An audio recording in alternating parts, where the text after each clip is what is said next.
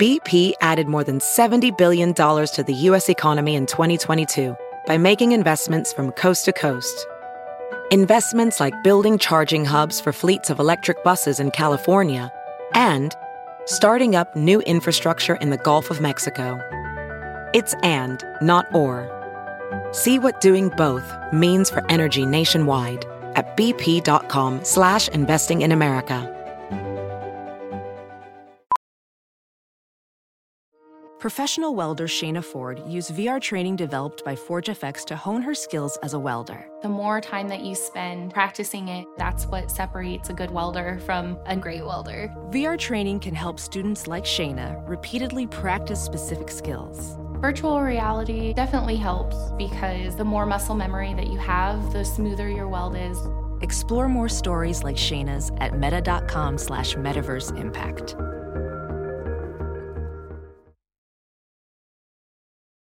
The following podcast is a Dear Media production. Hey, I'm Molly Sims. And I'm Emese Gormley. We're two girls obsessed with one thing beauty. Beauty. And by that, we mean everything that makes you look and feel beautiful. We're calling on our favorite health experts, industry insiders, and friends to answer all your beauty questions. With a drink in hand. Definitely with a drink in hand. You're listening to Lipstick on the Rim with Molly Sims. Oh my God. Okay. Yeah. Can I- you- I mean, I literally, three of them in the bed this morning. I, like her arm was laying over me. Gray, like Scott's body was. so, so you weren't having sex with Scott this morning, is what you're trying to tell me. I was not having sex with Stuber this morning. I mean, how did you woke up in a single bed in my house? Fuck you. All right. Today we're going to be totally switching gears because we're going to be talking. We have never, I have never, Imogen has never actually talked with a sexologist. She is blown up. Her name is Shan Boodram. She's written Laid. She's written The Game of Desire. We're going to talk about her books. If you look We come at our, prepared. our tables, we have vibrators, we have books, we have cards, we have no men, we have bone broth and rose. Shani, we are so excited to see you. We put out a little teaser on our Instagram and asked our audience to submit some questions. And ooh, ooh, a little hot and bothered. hot and bothered. And we are so excited to talk about those questions and all things sex and relationship. And you are going to spice I mean, I haven't seen my husband in a couple of days, so I Yeah. am I'm pretty excited to get some some inspiration here. I have done lots of podcasts. I have never done one before that brought vibrators to the interview. I Yeah. don't know what you're planning on doing with them, but I'm very excited for well, all of it. okay, so we will talk about that, and so is my team when they're like, "Oh, someone ordered vibrators in the house." Okay, we're going to talk about that, but that's a little later. We're going to talk trends. We're going to talk. I read this whole thing in your book. Hold on. First of all, I need you to answer: What is a sexologist? Yes. Let's start there. A sexologist is somebody who studies sex, sort of like how a nutritionist is somebody who studies food. So a sexologist studies sex as it relates to biology, psychology, sociology, criminology, uh, the pharmaceutical industry. So you can work in a variety of different platforms, but I'm a sexologist who is public facing. So I refer to myself as Dr. Ruth meets Rihanna. My goal has always been to be somebody who can teach the average person who has never thought, how can more sex, more joyful sex, more orgasms, more joy and intimacy drastically improve every area of my life? That's the person that I want to get excited about this field. I love that. I love you, and I don't even know you, Shan, but I want to know you. You were you're pretty booked up. All right, you wrote a book called The Game of Desire, which I have here, and you talk about the common pitfalls every woman faces in her pursuit for passion, and you have a five phase strategy to help every lover achieve what she wants and and who she wants to be. Will you talk? I mean. I wish you guys could see her book. It's like a deck of cards. It's five surprising secrets to dating with dominance and getting what you want. How do we tell our listeners whether they're single, whether they're married, in or out of relationships? What are the secrets? Molly, you need to work for the home shopping channel because whatever's in your hand, I want to buy it. It's like the way that your shoulders are going up, the excitement, I can see it like coursing through your body. Uh, I live for that. So, in essence, I found that a lot of women in particular had this maiden in a tower approach to intimacy, wherein that they would be locked away and they're waiting for the right, usually man, to come around and pick them, show them how their body works, show them what they want, and tell them what feels good for them and what doesn't feel good for them. Like women were in the passenger seat of their own intimate fate, even though our intimate relationships make up for so much of what makes our lives fulfilling and happy. So the whole point of dating with dominance is not like you going up to a guy at a bar and like grabbing his shoulder and like, I'm going to buy you a drink.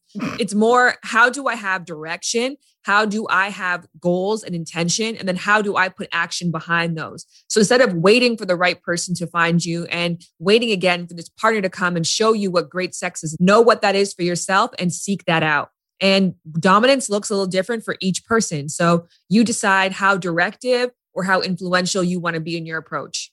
Like, how did you meet your husband? I mean, you are, was he like afraid of you because you are, I mean, you are a sexologist. You are Rihanna yeah. And Dr. Ruth together. that is kind of scary for a man. You know what, though, girl? This is the thing, Molly. You know, you would never date the dude who was afraid of you. You would so never, that guy would, would never be- have a chance, right? So when people ask, oh my gosh, like you are a supermodel, you are stunning, it wasn't every dude intimidated by you. Yes, a lot of people were intimidated, but that person would never catch my interest. So no. my partner was intrigued by what I did for a living. So we actually met through a mutual friend, which is the old school first way of meeting in 2014 i believe it switched to now meeting online is the number one way people meet. That probably will never change again. But prior to that the front runner was like for decades and decades meeting through a mutual friend. Or so bar. we met through a mutual friend which is great because you have some level of accountability there and plus you have a cosign. But i will admit that i remember meeting him that night and i was like at the time, I was in a uh, relationship still, a long distance relationship. I'm from Canada. I lived in LA. And when I saw my now husband, I thought to myself, oh my gosh, he is the perfect revenge fuck. Because uh, I just, that was that, I got that good old classic revenge fuck feeling. And I like stared at him the whole night. And fast forward, I followed him on Instagram afterwards. I found him online but he doesn't even remember seeing me that night. So obviously, I have to read my own book, take my own tips because I was not really dropping the magic that day. Everybody That's needs a revenge amazing. fuck. Okay, so we are not in 2014. We are in 2021, and people are dating and meeting people at a whole nother level, at a whole other pace. What advice do you give the women out there that are online dating that were coming out of a pandemic to get what they want? You got to know what you want. And you'd be surprised how many people really don't, right? They'll just, they'll give you either answers that are too vague or too cynical. So too vague, like, I just want somebody who I can enjoy my life with. Too cynical, I just want somebody who's not going to end up being a two-timing asshole. When you ask, you know, somebody, what do you want to do for a living? Their response can't even just be, I want to be in marketing. You'd be like, well, what do you want to do in marketing? Where do you want to work? What kind of salary do you want to have? What kind of office environment are you interested in? What position? Like there's so many layered questions that you have to get to in order for you to have directiveness. So the game of desire really is about that. Like, how do I give people the tools to have directiveness? There's something called tacit knowledge, and tacit knowledge is intuitive knowledge you know when you know something but you don't know what the word for it is, mm-hmm. or you yes. don't know necessarily like how yeah. to describe what is, it. What is that called again? describe your tacit. orgasm. Tacit. tacit knowledge. Tacit knowledge. Yeah. So if I said, "Oh, what makes you come?" You'd be like, "You know, it's when you know what the answer is, but you may not have the language to put behind it." And that makes it extremely difficult to explain to a partner what it is that you like in the bedroom because you don't even have the words to describe it. So what I think what I do for a living is help people take their tacit knowledge, which is the knowledge they intuitively have, and put directive language behind that, put intention behind it. So now it becomes this thing that's from something that you feel on the inside, something that you can actually really clearly explain to anybody who's got two minutes of their time. God, that's good. And so simple. It's so simple. Do you think it's harder now for women and men out there since it is mostly online or over Zoom? Yeah, I think that the superficiality of it, like the friends that I have that date online, it's like chemistry is kind of out the window, right? Because you look at something. I don't know about picture. that. I do. I think people judge by a picture, and a picture sometimes is like this physical. You know, you you look and you're like, oh, his nose is a little weird, or his smile's a little off, or and in person there might be a different energy that comes out in that physicalness that you don't get in a picture. And I think I feel that like it's usually the reverse, M. Really? They look a certain way in their picture, and then in real life, you're like, that wasn't the same. Yeah, listen, listen, if they're really fucking hot, yeah, of course. But I think that there are certain guys that you wouldn't look at in a picture and think they're hot, but in person, their energy or their confidence or their smile might be quirky or they might have a sense of humor. Like, I think a lot of women and men are missing the boat on someone because they're judging so harshly by a picture. everything has its pros and cons. And I think Yeah. what you're illustrating is a really strong con. There are downfalls to meeting people online. The upside is the access is incredible. Yeah. And even if you are meeting people in person, the question of are they attached to somebody else is not something that you have an answer to. And you can probably only get that by making your intentions very clear. yeah. Whereas online, if I'm on a dating app, seemingly everyone there has answered the question of I'm available and I'm interested in meeting new people. So that's a big pro. Like you can't really beat that and you can't find that in real life other than at speed dating. But of course, yeah, there, there are massive cons to it. And that it factor, I would describe online dating as essentially trying to get all the ingredients together, but you don't know until you're with the person if you got the sauce. It's a difference between stir fry and ramen, right? Stir fry is like the noodles and vegetables and all the other ingredients, and it's the egg, and you got all that stuff, and you go on the date and you realize there isn't that magic thing between us. And so we don't have that it factor. We might still have a decent time though, because I did do my due diligence to make sure that you weren't a complete psychopath. Mm-hmm. But to your point, you're not going to really know until you're in person if there's that thing, there's that Yeah. like liquid flow between the two of you. And that's where the magic happens. So, I mean, on the flip side, like you may never have met that person otherwise. And I think that's what online offers. Totally. No, I agree with that. I mean, It factor. Gotta have that fucking it factor. it's actually really reminds me of this that our girlfriend had did her first. She was like, you know what? I'm going to try out having my first date on FaceTime. And he, w- she, I texted her. I was like, how did it go? And she was like, he was a total creep. He wanted to know what size my boobs were and how big my oh, ass Oh, yeah, was. And then he asked me what proportion my nipples were to my breasts. I'm not joking. And It- I was like, how is that possible that he thought that was okay to ask you on an actual like date? And she finally said, she goes, I think you're looking for an Instagram model. Like, I don't think this is going to go anywhere. Thanks so much for your time. And hung up on him. what a How bomb is that? She didn't have to waste an outfit. Totally. waste any gas. Totally. Totally. she was like, check, done. so what advice do you give women when you go from okay online to we're back in person what makes that because eventually you're going to meet and eventually it's going to go somewhere or it's not what are those first steps in trying to make that connection or not I mean, you have to know how to show up as your best self. And I say you have to know how to because that takes skill.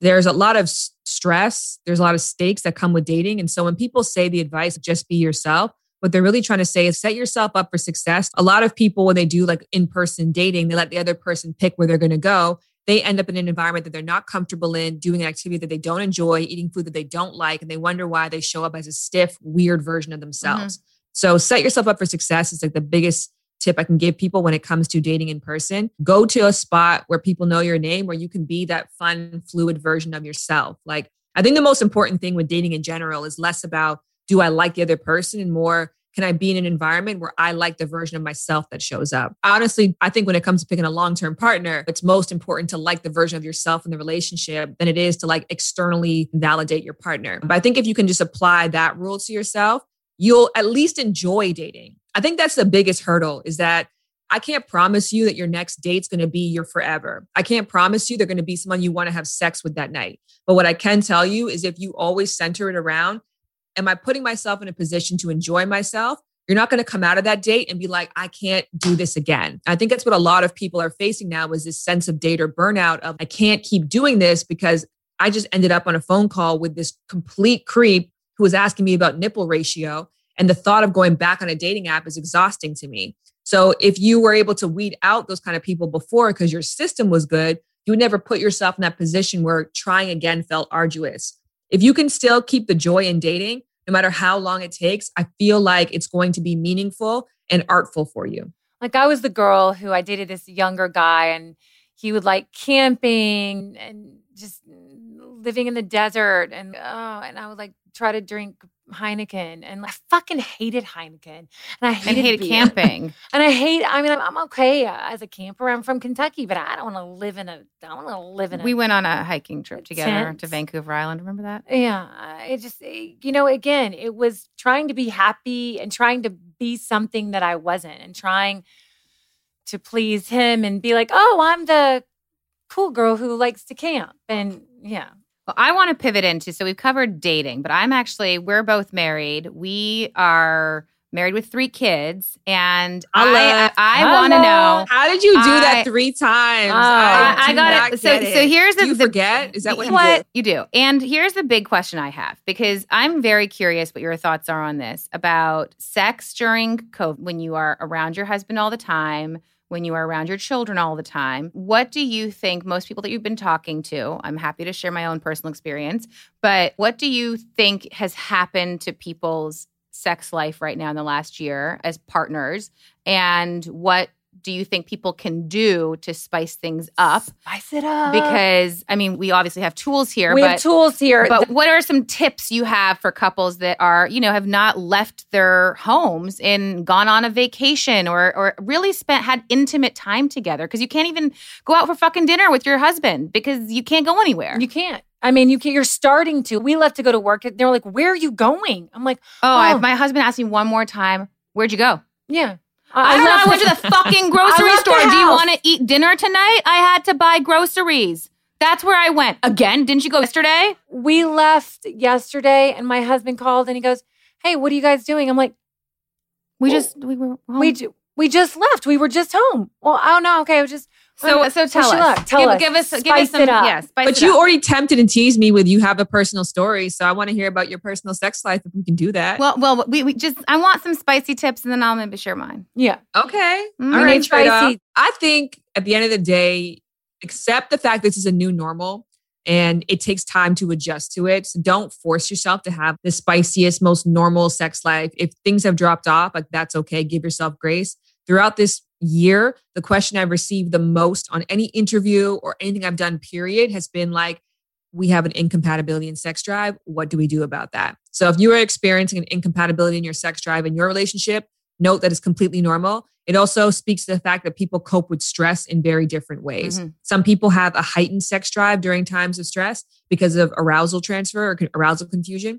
And some people have a lower sense of sex drive during the times of stress because their body is in fight or flight and they have no space to like get into the mood with somebody. So just be intuitively aware of what feels right for you and talk about that with your partner. So I think what's happening for a lot of relationships is I'm really stressed out and that's what's bothering me, but I'm not telling that to you. So you're interpreting it, my lack of sex drive, as I don't find you attractive because you're in sweatpants, which might be the truth, but more than likely, it's yeah, just it's things have switched for me and I'm trying to find a new normal for my body. The toys that you have on the table are a great way to respark your sex life. Okay. Well, see, listen. reinvigorating your own sex drive on your terms might be the pathway to better sex with your partner. I think also too you need to have time apart, which you are doing beautifully. Esther Perel, who if you guys have as a guest, she's amazing. But Dr. Esther Perel has this beautiful analogy that desire is like a fire and you can't smother a fire or else it will go out. It needs air to breathe. So similar in relationship, like lust needs space.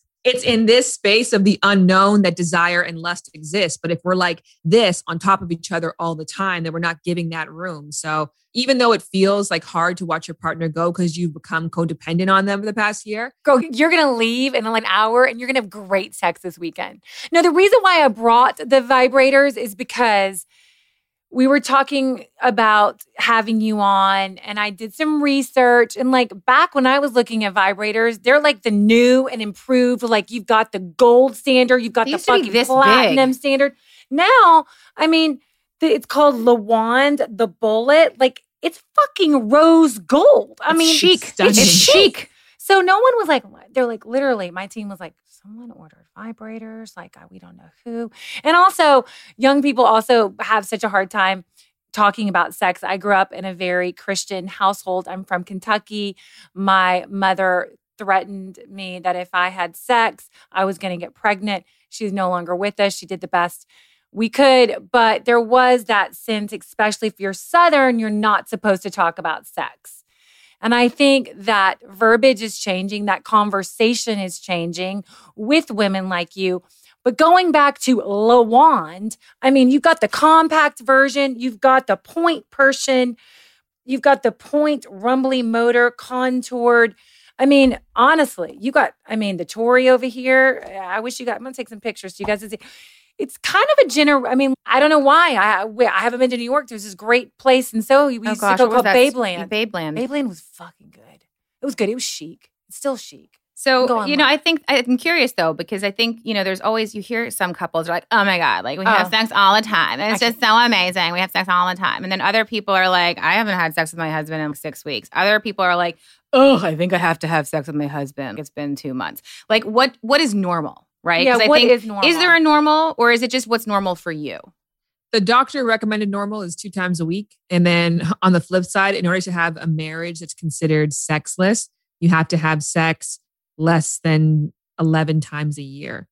So that's like roughly once a month, you know, would be ideal to maintain the intimacy. Two times a week would be ideal for your health. For your but health. that's again, that's just what what does that really mean to anybody? Like, you know, when they say eat five vegetables a day. I don't know who does that.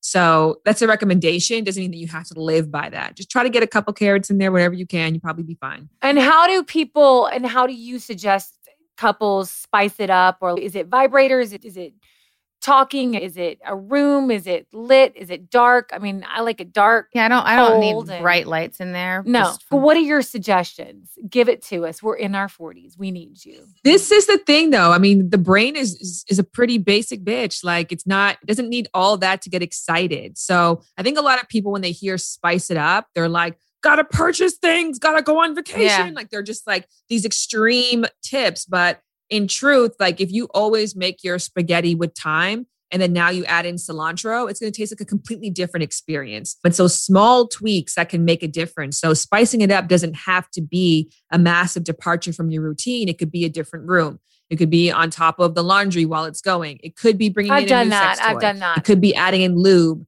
Um, it could be changing the light bulb in your room. Like we have the Hue Philip light strips, and Putting on purple lighting some days and red lighting some days changes the vibe. Having completely pitch black room. I also think too, if you're responding authentically to sex, which is easier said than done, because like you said, a lot of us are having sex not because we want to, but because we feel we have an obligation to. And when we feel an obligation to do something, we're going through the motions. But if you can challenge yourself to be present and to be there and to respond to what's actually going on, it's never going to be the same sex twice. It's never going to be mundane. So if you find that it is getting mundane and getting very routine, probably check in with yourself like, how present am I in the bedroom?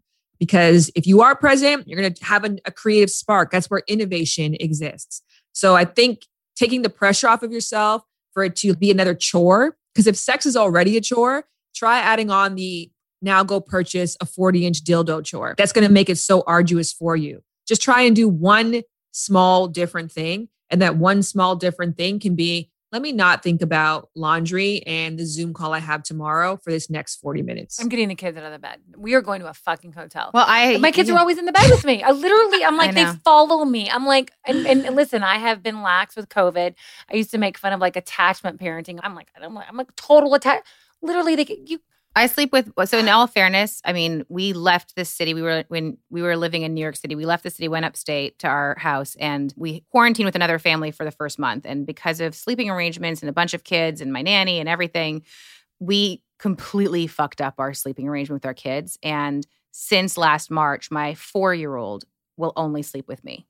And then my six year old would only sleep with my husband. So it's like the most unhealthy sleeping arrangement. The only flip side is my husband snores. It's the worst sleep you've ever had in your life. Snores. And I get violent. Like I actually will wake up in the middle of the night and I get violent. Like she might him. kick him. I kick she him. Does. I'll physically try to roll him. So I actually don't mind sleeping in separate rooms, but it hasn't affected our sex life. Like I, I swear to God, like we may have more sex not sleeping in the same room than mm-hmm. well because that's what she was saying she was saying literally switch it hold on i'm just going to show her a picture you guys can't see it but there are four human beings and me in that bed there are five there's actually six with a dog ruby who's a great bernedoodle i would suggest anybody getting if they wanted a fantastic dog in our bed so we are leaving our home we are leaving them. Do you know what? So, Em, why are you having more sex? Where's sex happening?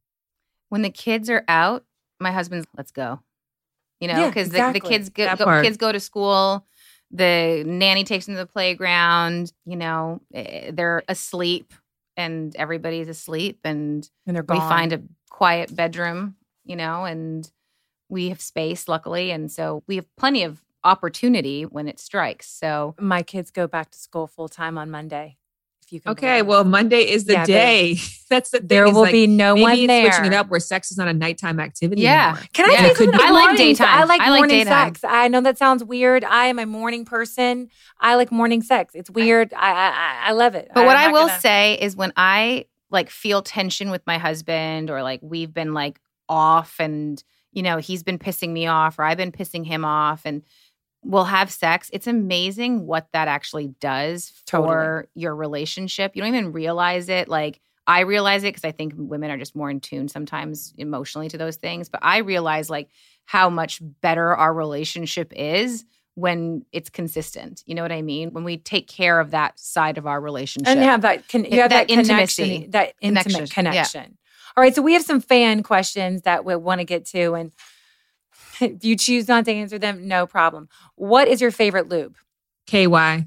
Uh, KY yours plus mine because it comes in like a dual pack and one is like a tingling sensation and one is cooling. But if you combine them, you get like a whole different one. So it just like it's more for your buck, it's more play.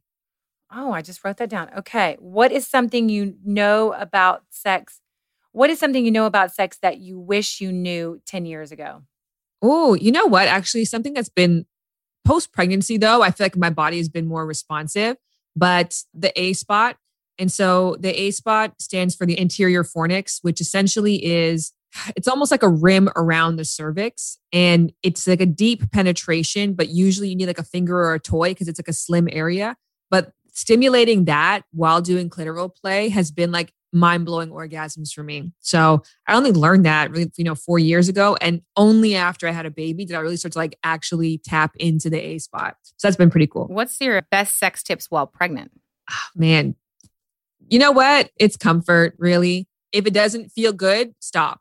Like if whatever it is. And I actually, you know what? I learned so much about what good sex is by being pregnant because I realized how many times I was not comfortable, but because I didn't have a precious life inside of me, I would be like, I'll just put up with this. Yeah. But then now I was like, no, that's too deep. No, I don't like this. I feel like I'm about to slip. And through doing that, I enjoyed sex more than I ever did. One and two, I was more enthusiastic to do it because I never felt like I'm going to end up doing some dumb shit that I don't like. Mm-hmm. Okay, this is a little bit of a, a, a- a weird one, but do you guys want us to really bleach our booty holes?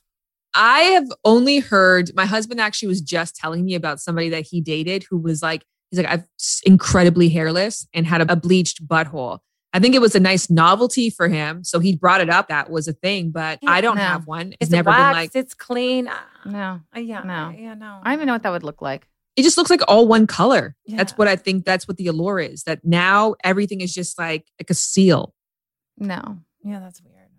When does your sex drive come back after having babies? dependent for each person, but you have the crash of estrogen and progesterone when you stop being pregnant. And so it takes about anything. You try to new birth control, you're probably three months until your body gets accustomed to that birth control minimum. So it's three months until your hormones level out. But if you are actively doing things like seed cycling to balance your hormones, you might find it comes back faster.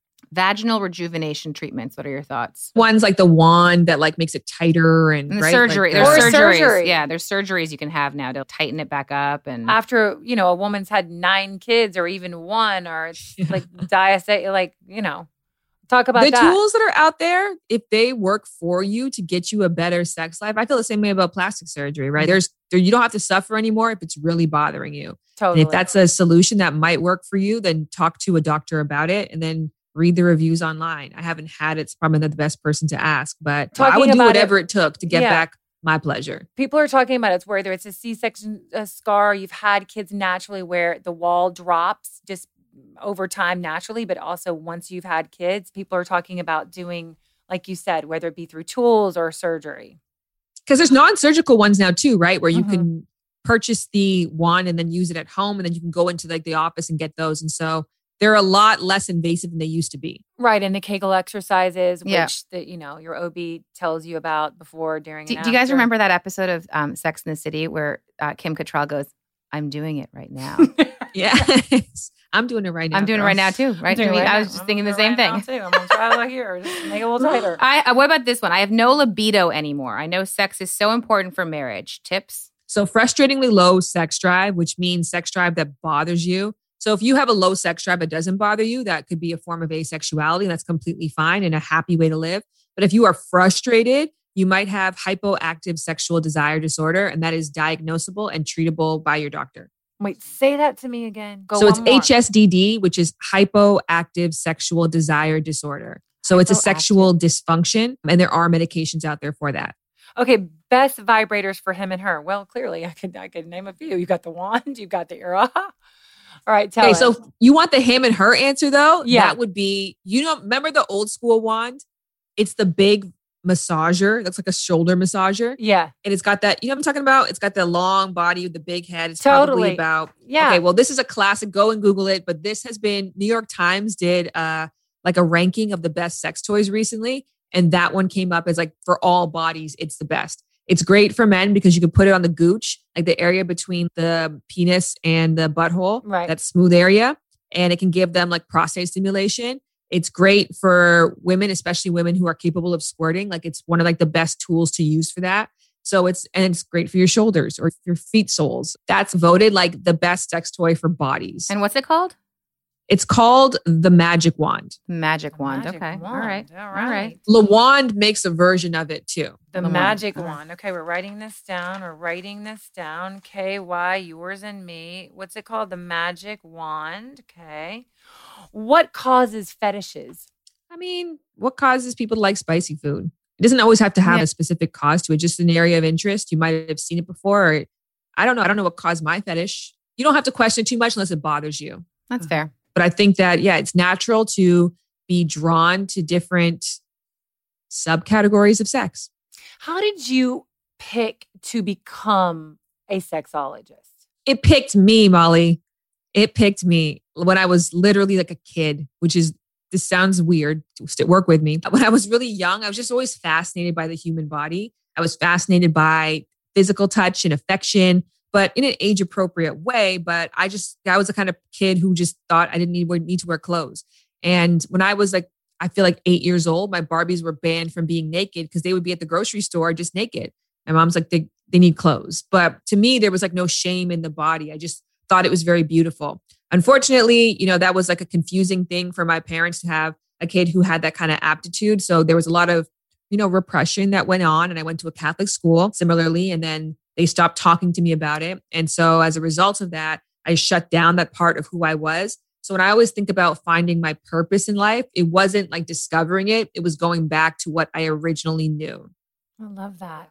All right, you are beautiful, and this we it's called lipstick on a rim for a reason. We talk beauty and we drink. Thank you. I This is know. our It's rapid like- fire You have section. three- yeah, but hold on. We have three mascaras that you just pulled up. Give them to me. What are your? Oh my god, this is actually my best beauty tip. I'm glad for Yes! this moment. Oh, I love constantly it. get asked because I don't wear false lashes. Okay, the Smashbox eyelash primer is the one. Oh, it's if there is like this, if you're not into falsies, you need this no matter what mascara. Because I've switched mascaras all my life. I have not ever switched this. And my favorite mascara right now is Benefit from Bad Gal Bang. Oh, That's good. probably It's the so juiciest good. one. And these ones like telescopic from L'Oreal. It's just like an oldie but a goodie. And what kind of Uh, skincare? Are you normal, combination, dry? Do you use skincare? Pregnant. That's my skincare right now, girl. I'm riding that wave still, and I'm breastfeeding. So your skin looks amazing. I mean, you guys can't see her, but I had adult acne my whole life. Nothing cured it but pregnancy. So I don't know what I'm going to do. I got to have another baby, I guess. We just talked about that. Well, That happened to me. I had cystic, and you know, once I had kids, I traded it for hyperpigmentation and melasma, but I didn't have acne anymore. Okay, rapid fire, Shan. We always this was do already this. rapid. We're going faster. We're going faster. What is your best beauty advice? Masturbate. okay. What's one product you buy over and over? Smashbox eyelash primer. What annoys you? Ooh, slow walkers. I like it. Morning, noon, or night? Is this for sex or just life? It's just, I mean, it can be for sex and for life. If for sex, it's noon. Noon. For life, it's night. What's the first thing you do when you wake up in the morning? Now play with my baby. I like purposefully when I used to be on my phone, but now I have to breast pump in the night. So I'll wake up and I'll breast pump and I purposely leave my phone out at, at that breast pumping session. I think I know this, but leader or follower? A little bit of both. I'm dominant and submissive. You just tell me I'm a verse, honey. Oh, I like that. If you could talk in your sleep, what would you say? Oh my goodness. I think I'd repeat whatever it is I learned that day so I have better retention. What's the last thing you liked on social media? Oh, actually, let me think about this. There's something I watched this morning that was really funny. Okay, I watched a comic, like a small comedy special about you can't tell everyone you got the vaccine. And the guy was basically saying that he told his friend he got this vaccine, and his friend was like, they're trying to copy your DNA. And he was like, why would the government want to pay for two of you? Like, you're on social assistance. They're good. So that was the last thing I liked. What is your go to cocktail? I don't drink. So a little bit of Coke and ice. oh, I love it. Yes. We always end with this. If you could tell your 10 year old self something to Shan, if you could go back to your 10 year old self and you could tell yourself something, what would it be? What advice would you give yourself? 10 years old, man, I'd probably tell myself that your instincts are good, but you just need a little bit of help to refine them. I think that I was so headstrong back then that I ended up putting myself through a lot of extra drama just by not accepting the guidance of elders and authority figures. So your instincts are good, but you know, help is great.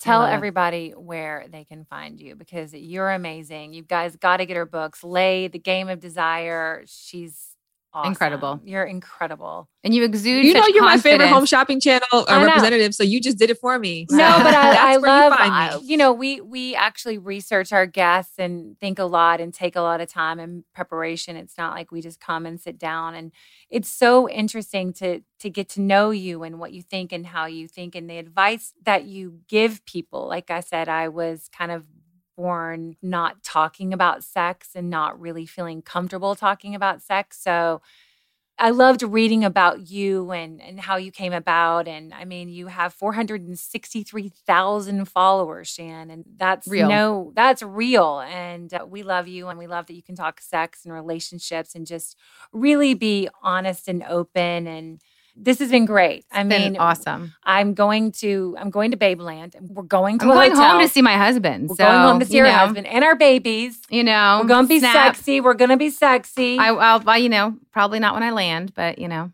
Right. you don't know. get, get some time, okay? Get Yeah, some wipes, okay. refresh Yeah, yourself. exactly. But And- yeah, this was awesome. And we need to have a part two where you guys dish and tell stories. all right. We Because will. there was We not will. enough will. reciprocal mutual Okay. sharing. all right. We will. We will. You know what? We will have a part two. My husband was very nervous about me talking to a sexologist. He was like, "What are you going to tell her?" I'm like, Don't I worry am- about it. "Don't worry about it."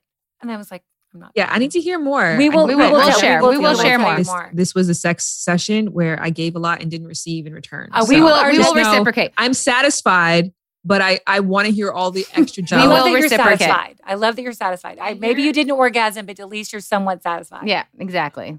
Exactly. Okay, good. All right, you guys. Thank we'll, you. We'll have you come again. See the pun I did there? Come oh, again. Oh, excuse me. Excuse me. Okay, there we go. All there we right. go. By the way, go. I'm from Toronto too, just so you know. What? I know. We waited till the end to have this moment. We're both wearing a similar I kind of vibe of know. a shirt. I know. I know. I know. I grew up in the T dot, girl. T dot.